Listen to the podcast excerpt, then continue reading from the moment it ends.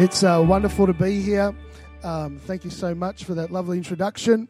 I want to say a big thank you to Pastor Brad and Sarah for inviting me to come along, and it's always a great thrill. This is one of my most favourite places to preach because it's quite close to where I live, and so it's just wonderful. I'm doing daddy daycare at the moment. My wife has just hopped over to India. To Mumbai for a week. Our best friends have planted a church over there, and so she's over there hanging out, and so I'm doing daddy daycare this week, praise the Lord. So to all the single parents out there, I just want to say you're legends, and really looking forward to my wife coming home. Also to the Samoans here, God bless you. Congratulations on your victory the other night in the rugby league against Tonga. I guess that's probably 2 or 3 times in a row. So I think officially we can say that you probably are better at rugby league than what we are.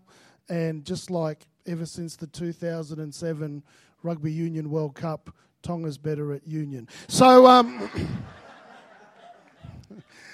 have your little league victory. Praise God. So... amen. So it's wonderful to be here, and just excited to be here with you and in God's presence, and thank you so much. If you've got your Bibles, turn with me to the book of Genesis. Genesis chapter 8. Genesis chapter 8. Going to be reading verses 15 to 20. Shouldn't be too hard to find. Kind of goes table of contents, Genesis. Genesis chapter 8. And as you're turning there, just letting you know that wherever I travel, I always take some of my resource with me. Got a couple of items here with me today that I've not brought here before. One of them is a bunch of messages on CD, 3 CDs, and they're all messages about overcoming. So one's called Getting Through a Valley, one's called Get Over It, and another one is actually a message that I'm going to do this morning, and I'll share obviously more about that later on.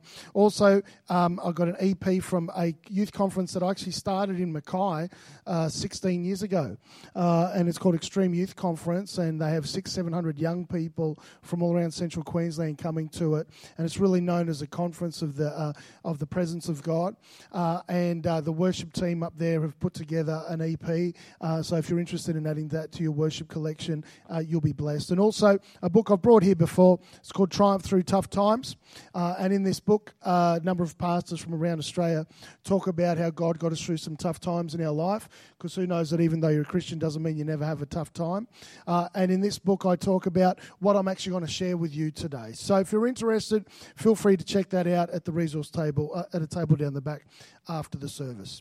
Genesis chapter 8, verses 15 to 20 says this. Then God spoke to Noah, saying, "Go out of the ark, you and your wife and your sons' wives with you. Bring out with you every living thing of all flesh that's with you, birds and cattle and every creeping thing that creeps on the earth, so they may abound on the earth and be fruitful and multiply on the earth." So Noah went out, and his sons and his wife and his sons' wives with him. Every animal, every creeping thing, every bird and whatever creeps on the earth, according to their families, went out of the ark. Then Noah built an altar to the Lord and took of every clean animal and of every clean bird and offered burnt offerings on the altar. The title of my message this morning is called After the Flood. Let's pray. Father, I thank you for your word. I just ask and pray that you would release today the spirit of an overcomer. I thank you and I praise you for it, Lord. In Jesus' name, amen. To be honest, today is probably more of a testimony than it is a sermon. Towards the end of every year, I always pray about a theme for the following year. The Lord gives me a word for every year. And at the end, towards the end of 2010, I felt the Holy Spirit say to me, 2011, open heaven. I was really excited about that, but it brought on a whole new meaning to me in the second week of January in 2011. You see, I've got a house by the banks of the Brisbane River. Across the road from where I live is a fence, and then there's a 20-metre drop down to the Brisbane River. But the second week of January, as many of us may remember, there was all this flooding all around through Queensland, all this flooding in the Lockyer Valley. The second week of January, the river rose to the point where it went 1.5 metres through the second story of our house. The very next day, the Bible college that I ran, which is in the Brisbane suburb at the time, which is a Brisbane suburb of New Farm, had 1 metre of water go through that as well. So in the space of 2 days, my workplace and my home were completely inundated, and went upon the craziest year that I've ever embarked on, I've ever had in my life. You can imagine that when you go through an unusual experience, that you learn different lessons. And so today I want to talk to you about different lessons I learnt after having gone through that experience. But before we do that, in just a few moments, what I'm going to do is show you some video footage. Basically what had happened was that after our house got flooded, me and some friends went back to empty the contents of our house, and I found out that one of the guys who was coming was our church cameraman. And so I thought, well, what I'll get him to do is I'll get him to take video footage of our house as we find it, so that then people from so that the insurance company could see what our house looked like when we found it. I also then realised that, well, all my family live in Victoria, all my wife's family live up in far north Queensland, and so none of them are going to be able to come and help us. And so I thought what I might do is put together a little documentary to show them what it was like at the time of the flood. Then, as I mentioned to you, after our house flooded, actually the Bible college flooded, and the Bible college was based at my home church as one of their church venues. And so the following Sunday, there was going to be churches all around the world that were going to receive an offering for our church in order to help with the refurbishment and that sort of thing. And so what they wanted to do was that they wanted to put together a video and some footage so that they could show at these churches before they received the offering. The problem was that the cameraman was at my house. And so when they put together all these different this video to show around the world, most of the footage was actually of my house. And also there's a little bit of grainy footage of the New Farm campus as well. So that's what we're going to, so what you're going to see is basically like church news the Sunday after our house got flooded. So if we can show that now, that would be awesome.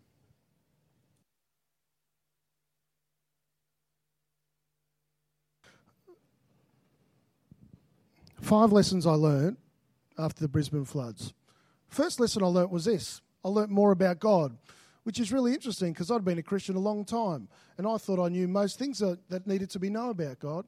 But the thing I learned about God is this, that He's an ever-present help in a time of trouble. Being a Christian doesn't mean you never have any trouble, but it means that if you do, you got someone who's with you to help you every step of the way. The Bible says in Psalms 46 verse 1, says, God is our refuge and strength, a very present help in trouble. When people talk to me, sometimes people would say to me, they'd say things like, Ben, you know, did this rattle your faith in God? And I said, no, this didn't shake my faith in God. I've been through too much stuff with the Lord. A little bit of water in my house isn't going to shake my faith. And being a Christian doesn't mean you never have any trouble. But it does mean that in the midst of the trouble, God is there to help you. Even in the midst of this, God was helping me all the way through this time. God even helped me before the flood came. The week before the flood, I was at home, I was doing my devotions, and I was reading about how the Israelites evacuated Egypt. And when they did, I felt the Holy Spirit say to me, you're going to do that soon. And I thought, I don't know what that means. What does that mean? Am I changing city? Am I changing job? I didn't know what that meant. And then all of a sudden, all that week there was all this rain in southeast Queensland, and there was a lot of flooding started happening in the Lockyer Valley. There was no warnings to us or anything like that. I remember even the night before the flood came to our place, I was talking to my neighbours and I said, do you think anything's going to happen to us? And they said, no. They said, we'll be fine. There's a dam there. It's going to catch it all. We'll be perfectly fine. And then so I noticed all this flooding in the Lockyer Valley. I woke up on the Tuesday morning. No one in my street was moving. And the Holy Spirit said, this is what I was talking about. Get out of here. And I was like, right, okay. And so I got up and I said to my wife, I said, babe, we've got to get out of here. And she said to me, I just want to stay and see what happens. And I said, no. I said, we've got to get out of here. And so then we packed. I was going to leave the dog behind. I was going to leave the dog downstairs. Did you want to change this?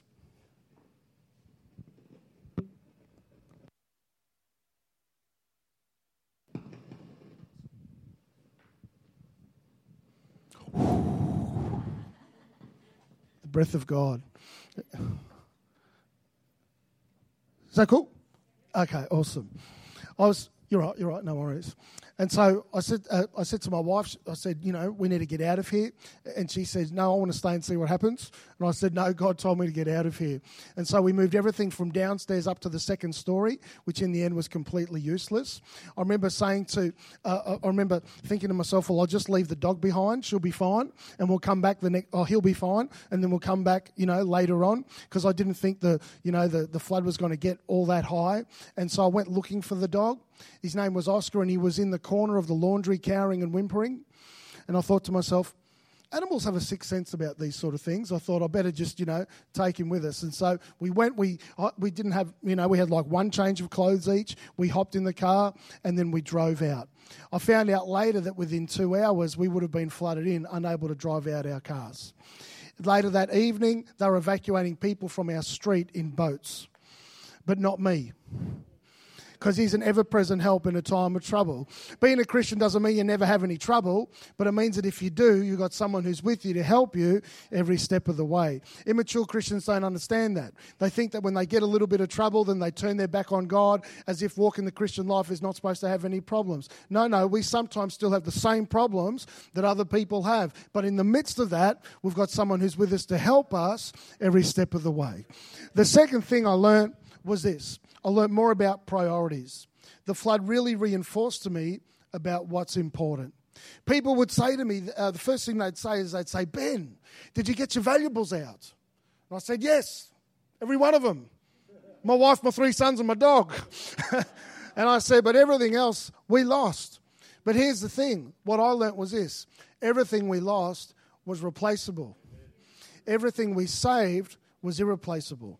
Jesus says in Luke chapter 12, verse 15, he says, watch out, be on your guard against all kinds of greed. A man's life doesn't consist in the abundance of his possessions. You know, we evacuated on the Monday. I didn't hear anything. I didn't really know what was going on. I woke up on the Tuesday morning hoping that we hadn't been flooded, or at least that it hadn't gone into our second story. First thing I did was I looked at my phone. I had a text message from my senior pastor, Paul Geerling, and he said, Ben, I'm so sorry to hear about what's happening in your area. And I'm like, I don't even know what's happening in my area. So as you do in a natural disaster, you turn on to the ABC to hear updates. And as I turned it on, they were interviewing the mayor of Ipswich, which is the city where I live, a guy named Paul Pasali. And they interviewed him and they said, Paul, how's the flood in Ipswich? He said, not good. And they said, what's the worst suburb? And he named my suburb. And they said, what's the worst street? And he named my street. And then they said, how bad is it? Has it started entering houses? He said, yes, it hasn't peaked yet, but it's already over the roof of first-story dwellings. As soon as he said that, I knew for the first time that our whole house was flooded. Hit me like a ton of bricks. Right at that time, Paul Geerling rang me, started talking to him. He said, Ben, are you all right? I just started crying on the phone. I remember I heard him talk to his wife, Jo, next to him and said, Ben's not doing too good. Then after chatting to him for a little while, I did what every grey man does. I rang my mum. So I rang my mum and I started talking to her. She says, Ben, are you all right? I just started crying on the phone. As soon as I did that, I heard my dad, who was standing next to her, he said, give me the phone. So he grabs the phone. He says, Ben, are you all right? I said, yes. He goes, is Trish all right? I said, yes. He goes, are the boys all right? I said, yes. He goes, Oscar, the dog, is he all right? And I said, yes. And then he said this, well, it's not that bad then, is it? He said it could have been a whole lot worse. He said, I heard what happened in Lockyer Valley yesterday. People got swept away. Nobody died in your flood. It's not that bad. And you know what? He's right. Everything we lost was replaceable, but everything we saved was irreplaceable. But isn't it funny how sometimes in our society we get our priorities a little bit mixed up? That we will sacrifice the things that are more important in order to pursue the stuff. Well, let me tell you, as somebody who lost all the stuff for a few weeks, all that stuff is replaceable. But the other things such as our family, our friends, our relationships, our church and our faith, all those things are irreplaceable, and we need to make sure that we don't sacrifice the things that are irreplaceable in pursuit of the stuff that is replaceable. We evacuated our house, and then I got a message on the Thursday. We evacuated on the Tuesday, got a message on the Thursday, and then it was a friend of mine who lived near me, and he said, "Ben, you can actually see where you can actually see your house now. You can go stand across the road from it." So we went and we parked, and my wife and I, we walked 45 minutes, sometimes in knee-deep water, to go and stand across the road on dry ground, across the road from our house. We couldn't go in there yet because there was still a lot of water there, but we were able to stand across the road and look at it. When we got there, I saw two of my neighbours. Their names were Alan and Russell. And I saw them there, and they had a tinny there, and a boat, and I thought, well, they must have just arrived. So I said to them, I said, "Guys, when did you get here?" And they said, "What do you mean?" I said, "Well, we just got here now. When did you get here?" And they said, "What do you mean?" I said, "Well, when did you arrive?" They said, "Well, we've been here the whole time." I said, "What do you mean?" They said, "We've been here the whole time. We haven't left." I said, "In what?" They said, "This tinny." So basically what had happened was that they rode out the flood in their tinny tied to a telephone pole at the front of the Goodna Rugby League Club. And they said... And they're experienced boaties, but they said they've never been in a current like it. They said there was a number of times when they thought they were going to capsize. And they said they saw coming down the river cars, shipping containers, semi-trailers and light aircraft. And I said to them, I said, "Well, did you stay there the whole time?" And they said, no. They said at one point we did have to leave because the police came over to us in a boat and said, "We've got to get out of here." And we said, "We're not leaving our houses." And the police said, "Well, you better start moving because the Mogul car ferry up the river's coming loose and it's probably going to start heading your way." And they said, "Okay." And so then they left. And then they came back later. We chatted to them for a while, and then Trish and I left and went back to our emergency accommodation. And I remember thinking to myself, "Mate, those guys, they're tough. Me, I'm a wuss." They rode it out 3 days, risking their lives in their tinnies out the front of their houses. Me, I just cut and run. But upon reflection, I realised that, yes, they were pretty tough, but they were pretty crazy as well. One of them as kids, I wonder what the kids were thinking for 3 days. How's my toys? Or how's my dad? Sometimes we get our priorities a little bit mixed up. The third thing I learnt was this. I learnt more about the church, which is interesting because I've been going to church my whole life, and I thought I knew everything there was to know about the church. But after this experience, I've had a revelation about the church that I've never had before. Massive revelation for me. The revelation I've had about the church is this. Big revelation. The revelation I've had is this, that I need it. Now, that's a big deal for me because I'm a pastor. I'm used to the church needing me, but not necessarily me needing the church. I've learnt that if things aren't going my way, if life is a struggle, I've still got to come and do my thing.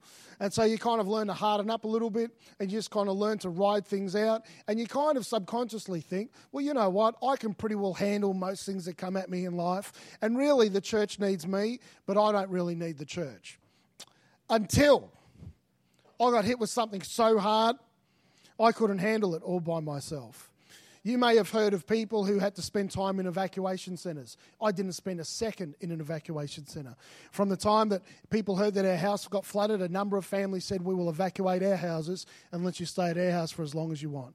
And so then we moved out and stayed in someone's house.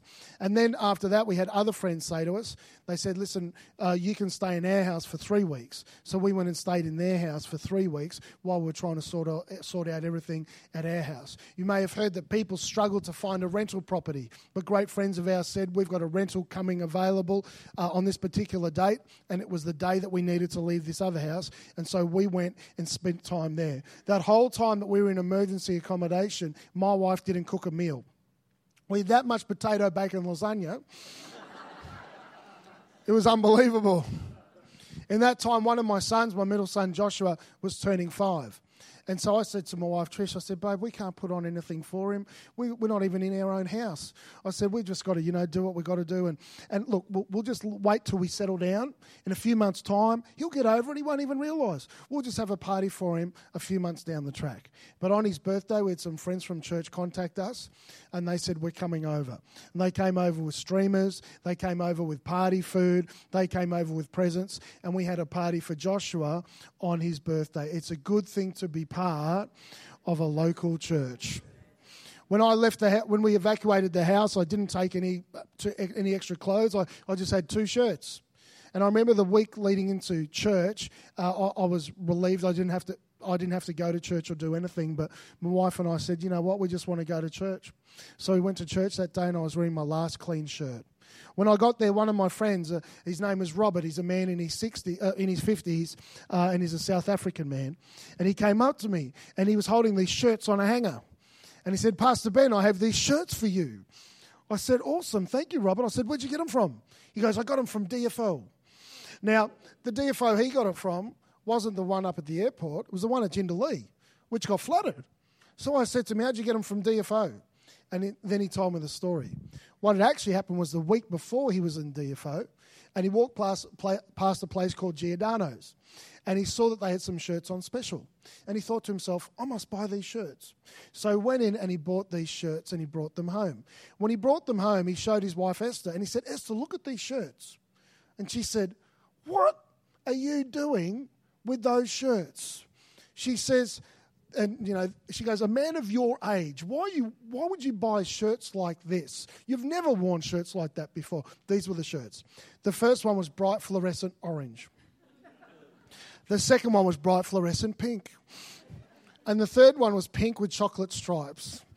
And this is what she said to him, you have never worn shirts like that before. They're the kind of shirts Pastor Ben would wear. Then a couple of days after that, the flood came. They heard we were flooded. And he thought to himself, this is why I've got the shirts. So he brought them to church that day for me. His tag's still on and on their hangers. I'm glad I went to church that day. It's a good thing to be part of a local church. You know, the Bible says in Ecclesiastes 4:9-10, two are better than one because they have a good reward for their labour.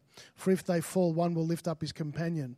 But woe to him who is alone when he falls, for he has no one to help him up. You know, in our society with the proliferation of churches, sometimes we get a little bit of a consumer mindset. And so we're kind of like, oh, over there, I just love the preaching. It's just amazing. And over there, oh, the worship team, they've just really got it going on. Oh, the kids program, they are just fantastic. And so what happens is people can often move around from church to church and only stay there for a couple of years. But then they come up with some funny ideas, start saying silly things like, oh, there's no love in the church and all that sort of stuff. But really what's happened is they haven't stayed anywhere long enough for people to get to know them. And the thing is this, more than the preaching, more than the teaching, more than the worship style, and more than the facilities, we need to be part of a Christian community. We need to be part of a place where people actually get to know us. And maybe you're like me, that you only get hit with something hard once every 20 years. Let me tell you, it's a good thing to be part of the local church. The fourth thing I learnt was this. I learnt more about Australia. People say people always ask me, you know, what's it like being in a natural disaster? And I say, well, if you're going to be in a natural disaster, best place to be is Australia. Seriously, because in Australia, people will help you out. In Australia, people will look after the battler. Not only were we helped out by the local church, but we were actually helped out by different parts of society as well. Remember one time I was at home by myself and I was just out the front. I was doing some work on filling out an insurance claim and that sort of thing. And I remember a bunch of Samoan boys came up walking down the street, and they got shovels and they got brooms. And one of them comes up to me, the leader, and he goes, hey bro. He goes, do you need any help, bro? And I said, yeah, actually, because what happens is when your house gets flooded, there's all this silt that comes through the property, and it's the last thing you worry about, but that's all I really had to do. And I said, well, if you wouldn't mind, I said, if you could dig up this silt and take it to the nature strip, the council will come and get it. And he goes, no worries, bro. And so he was there and he started working, him and all these other guys started working on it. Then all of a sudden, one of the other guys in the team comes up to me and starts talking to me, and he starts witnessing to me. He says, hey, bro. He goes, you go to church? He goes, because we go to the Mormon church. And I said, well, actually, I'm a pastor at a Pentecostal church. And he goes, oh, see ya. And then he just walks off.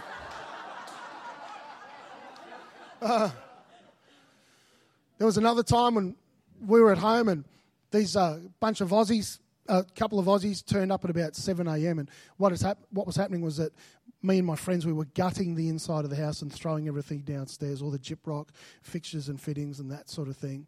And so 7 a.m. these couple of Aussies yell out to me. They said, "Hey, mate, do you need a hand?" And I said, "Yeah." I said, "That'd be great." I said, "If you guys could stand down here, we'll throw all this stuff out, and if you could take it out, that would be great." And I go, "No worries, mate." There's a couple of blokes. Never met them before. A few hours later, I went downstairs. I started talking to them. I said, "Guys, thank you so much for helping me." I said, "Where are you guys from?" And they said, "Oh, we're from Springwood, mate." I said, "Oh, Springwood." And I thought, well, I was interested to know how long it would take to get to our place from Springwood. It usually takes about half an hour, but I thought it might be a bit longer with road closures. So I said, "Oh, how long did it take you to get here today?" They said, "Oh, we left last night." I said, "Mate, it doesn't take you that long to get here from Springwood." They said, "No, mate, not Springwood, Queensland. Springwood, Blue Mountains, New South Wales." I said, "Well, what are you doing here?" They said, "Well, we saw your street on the news last night, thought you people needed a hand, so drove in our cars and here we are." I said, "Oh, thank you so much for helping me." They said, "What do you do, mate?" I said, "Oh, I'm a pastor at a church." He goes, "Really? Well, you go tell your church a couple of atheists come and help you today."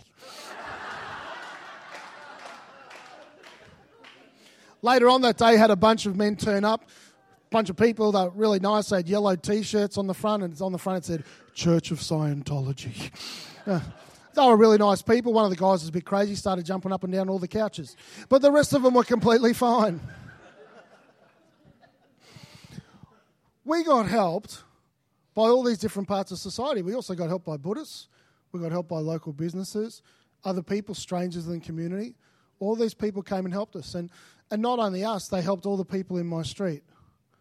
And the thing was this, you couldn't tell the difference.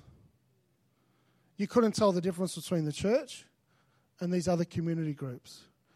So the big takeaway for me out of all of this is that as the church in a society like ours, we need to give people the thing that no other community group can give them.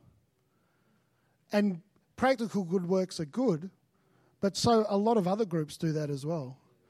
So we need to make sure that while we do all those things, that we don't actually back away from the thing that differentiates us. And what's the thing that differentiates us? It's the gospel of Jesus Christ and the power and the presence of God. Moses understood this. The Bible says that Moses was leading the people through the wilderness, and at one point God had had enough of them.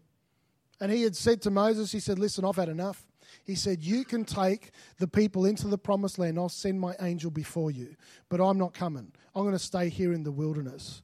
And then Moses says, "Well, if you stay here," and this is all in Exodus 33:15. Moses says, "Well, if you stay in the wilderness, we're staying too." And God says, "Why?" And he says, "Well, what will differentiate us from all the other people groups on the face of the earth, lest your presence go with us?" It's his power and his presence that differentiates us. And make no mistake, true Christ-likeness is actually demonstration of power. True Christ-likeness is more than being nice. I grew up in a church where the height of Christianity was being nice. And I think sometimes we were informed by little pictures that we would see of Jesus. Have you ever seen these paintings people did of Jesus? Where, you know, he had long blonde hair, white porcelain skin, long flowing robes, surrounded by children and little lambs. I remember growing thinking up, Jesus must have been a hippie. But he wasn't a hippie. He was a chippy. He was a carpenter. And he wasn't always nice, but he was always powerful. You know, there was one story which is in three of the Gospels. And it actually talks about when Jesus heals Simon Peter's mother-in-law. The Jesus I thought existed growing up, I would have interpreted to go a little bit like this. Peter comes up to Jesus. "Oh, Jesus, what's wrong, Pete?" "My mother-in-law, she's not doing so good." "Really? Could you come and say a prayer for her?" "Of course." "Where is she?" "She's in here." "Okay." "Oh, how you doing, sweetheart?" "I'm not doing too good, Jesus." "Oh, you poor thing. Somebody go make us some chicken noodle soup. Now listen here. I'm just going to say a little prayers-y, wears-y with you and come and visit you in the morning." That's not what happened. This is what happened. Peter goes to Jesus. "Jesus, what?" "My mother-in-law, she's sick." "Where is she?" "Over here." "In here?" "Okay." "Get up. Now go get me a coffee." Because the Bible says she got up and served him. True Christ-likeness isn't just being nice. true Christ-likeness is demonstration of the power and the presence of God. Amen? And the last one is this. The fifth lesson I learned more about myself.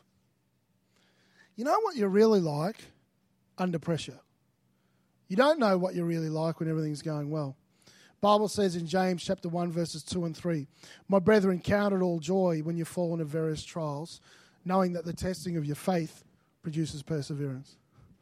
That phrase, testing of your faith, actually means exposure of your faith. You see where your faith's at under trial. You don't see where your faith's at when everything's going well. And the thing I learnt was this, that there were many, many times when I hit my limit. There were many, many times that whole year where I felt like I was done. People would say to me, what was 2011 like? And I would say, well, basically it was like being in a headlock the whole year. And the whole year was just like I'm hitting brick walls. I'm in situations which I don't know how to handle. There's times when I'm feeling frazzled where I just want to, curl up in a ball or just run away. There were so many times where I didn't know what to do. But my testimony is this, that each time I hit one of those points, God did something. The Bible says in Zechariah chapter 4, verse 6, "Not by might, nor by power, but by my spirit, says the Lord." I heard well-known Bible teacher Frank Damazio preach on that phrase, "by my spirit." And he says that phrase, "by my spirit," because I thought it meant that I don't have to do anything and God's going to do everything. But that's not what it means. Frank Damazio said that phrase, "by my spirit," basically means like when you're at full stretch. So it's kind of like an archer bow and arrow. When you're at full stretch, when you're done, when you don't think you can go any further, that's when the Spirit of God moves. The Holy Spirit is kind of like the ultimate personal trainer. Remember one time there was a guy in our church who was a personal trainer. He said, "Pastor Ben, I'll put you through a session." I said, "All right." So I went to his studio and I got there and he's shuffling a deck of cards. I said, "What are we doing, mate?" He goes, "You're doing this deck of cards." I said, "What does that mean?" He says, "Well, I'm going to flip a card and you're going to do an exercise." I said, "Okay, how do I know what to do?" He says, "Well, when you see a heart, you've got to do push-ups." He says, "When you see a diamond, you've got to do sit-ups. When you see a club, you've got to do an upright row. And when you see spades, you've got to do a shoulder press." I said, "Okay, how much do I do?" He says, "The number on the card's going to tell you." I said, "So if you see 5 hearts, you're doing 5 push-ups. If you see 7 diamonds, you're doing 7 sit-ups." I said, "Right, what about the picture cards, Jack, Queen and King?" He goes, "They're 10. I said, "Okay, so you got ace as 1. No, ace is 11. I said, "Right, how many cards am I doing?" He said, "You're doing the whole pack." I said, "What, 52 cards? He goes, no, 54, because there's 2 jokers. I said, "So what are the jokers?" He goes, "When you see a joker, you've got to do 20 burpees. Those of you who don't know what that is, you can tell by the response, it's pretty bad. And he goes, "Your time starts now." And he's just flicking these cards out, and I'm doing the exercise. As I finish the next one, he flicks the next one out. There's no break. Halfway through, I'm doing push-ups, and I'm this one. I can't get off the ground. I thought, I'm done. And then he says to me, "Get up." So I got up. I thought, oh, good, finished. Then he gets a towel and rolls it up and lies it down. I thought, oh, that's nice. He's giving me a towel. He goes, "Get back in push-up position." I went back in push-up position and the towel was lengthways underneath my chest. He goes, "Go again." I couldn't move. And then as I'm doing that, he grabs each side of the towel and lifts it up under my chest, helps me up. Again. So basically, he spotted me and helped me to finish what he asked me to start. The Holy Spirit does that. When you feel like you're done, finished, through, can't go anymore, that's when his Spirit moves. And he did that for me the entire year. One example was, I remember I was at home and had to see an insurance assessor. I'm working on a laptop and the battery starts going dead and there's no electricity. And I thought, I want to fill out this claim. It's going to take me ages, but I've got no power. And I thought, well, I know one of our church campuses has a generator that I can go and get, a portable one, and bring it back here. It's only 10 minutes away. So I thought I'll do that. And so I drove out, went and got the generator, picked it up, big thing, put it in the car, drive back to my street. 2 kilometres from my house, I get there and the army has arrived and they're turning everyone away from our street. I thought they're turning away the people who don't live there. So I thought, I just drove up. I said, "We're in the window down." I said to the soldier, I said, "It's okay, mate. I live down here a couple of kilometres down the road." Because "I'm sorry, sir, you can't drive down the road." I said, "Listen, I've got a generator here in my car. I need to be down there to see an insurance assessor." I said, "It's a long way to walk." And I said, "I am not one. I live here. I am one of the flood victims."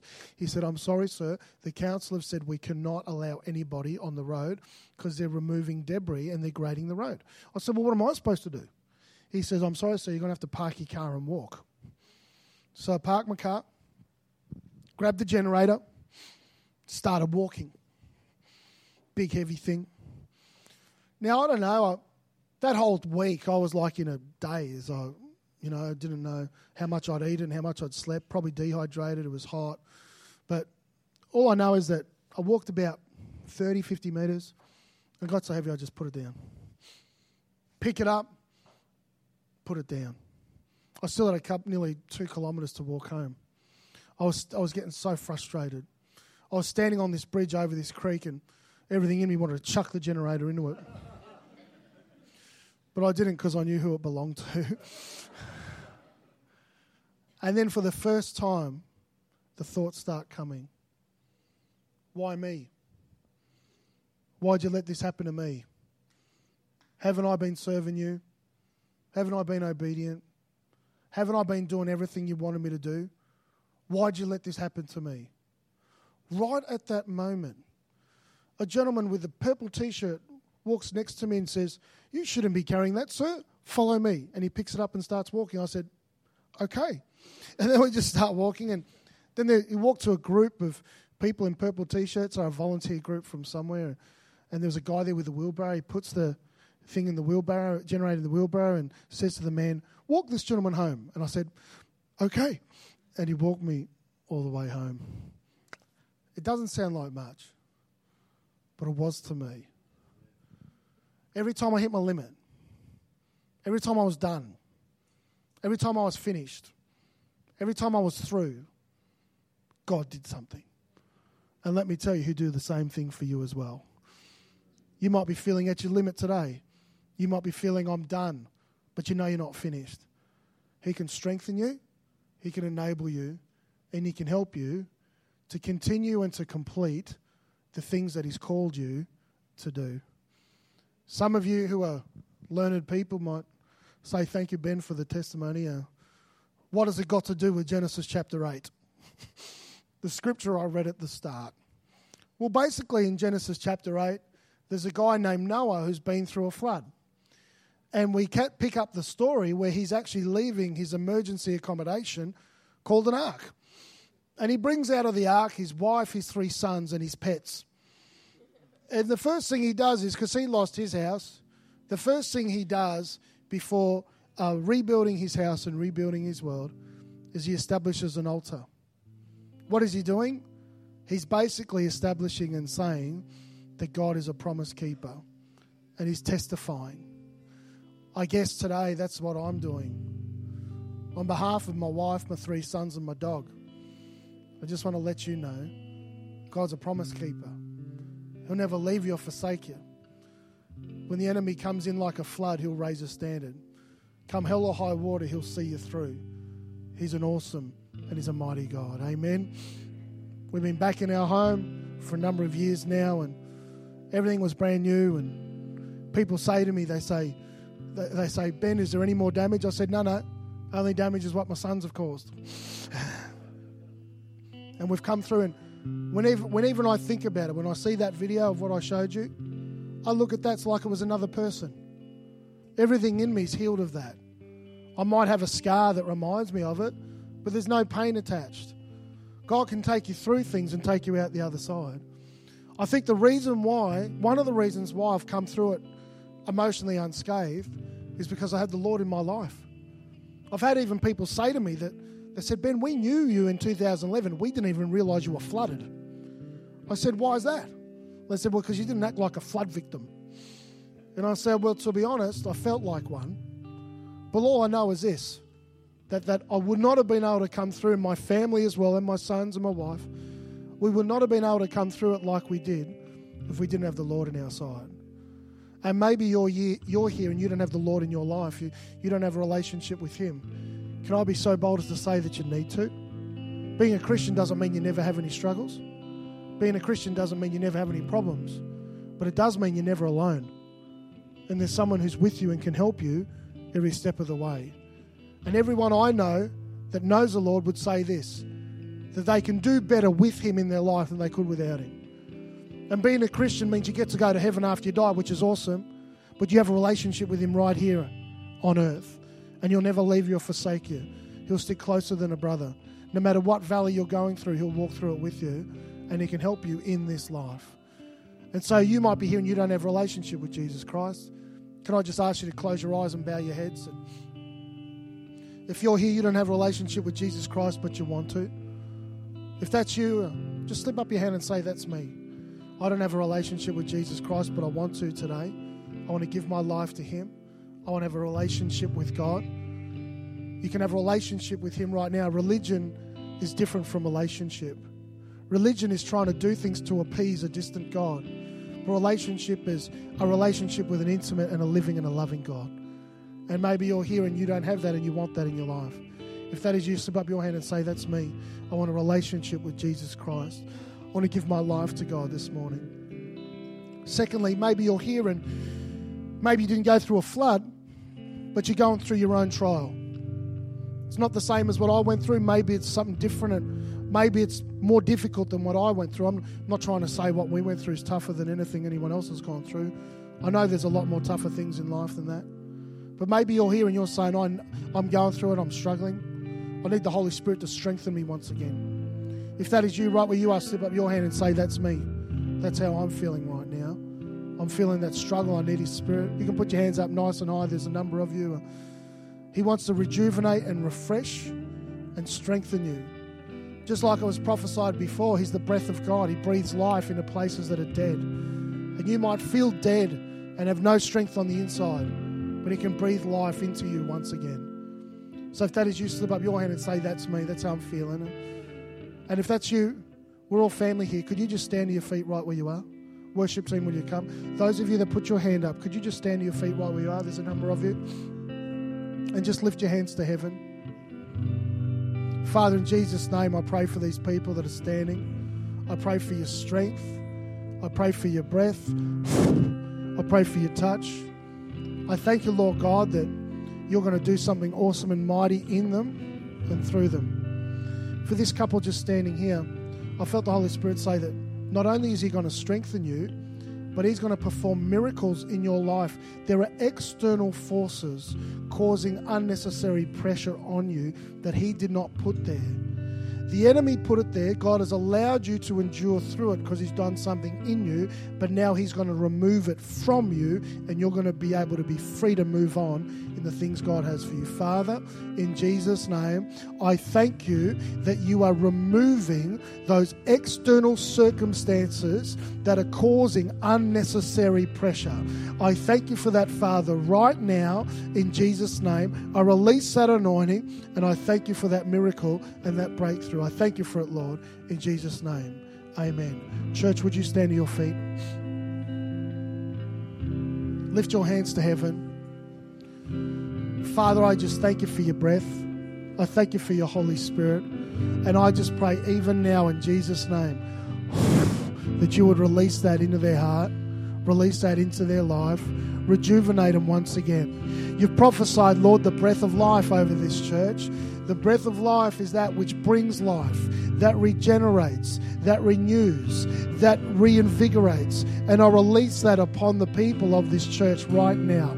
I pray for a season and a time of refreshing that they're about to step into that's going to revitalize them like never before. I thank you and I praise you for it, Lord, in Jesus' name. Keep your hands raised. We're going to worship God in this place. His presence is here. Drink of His presence in this place. He's an awesome and a mighty God.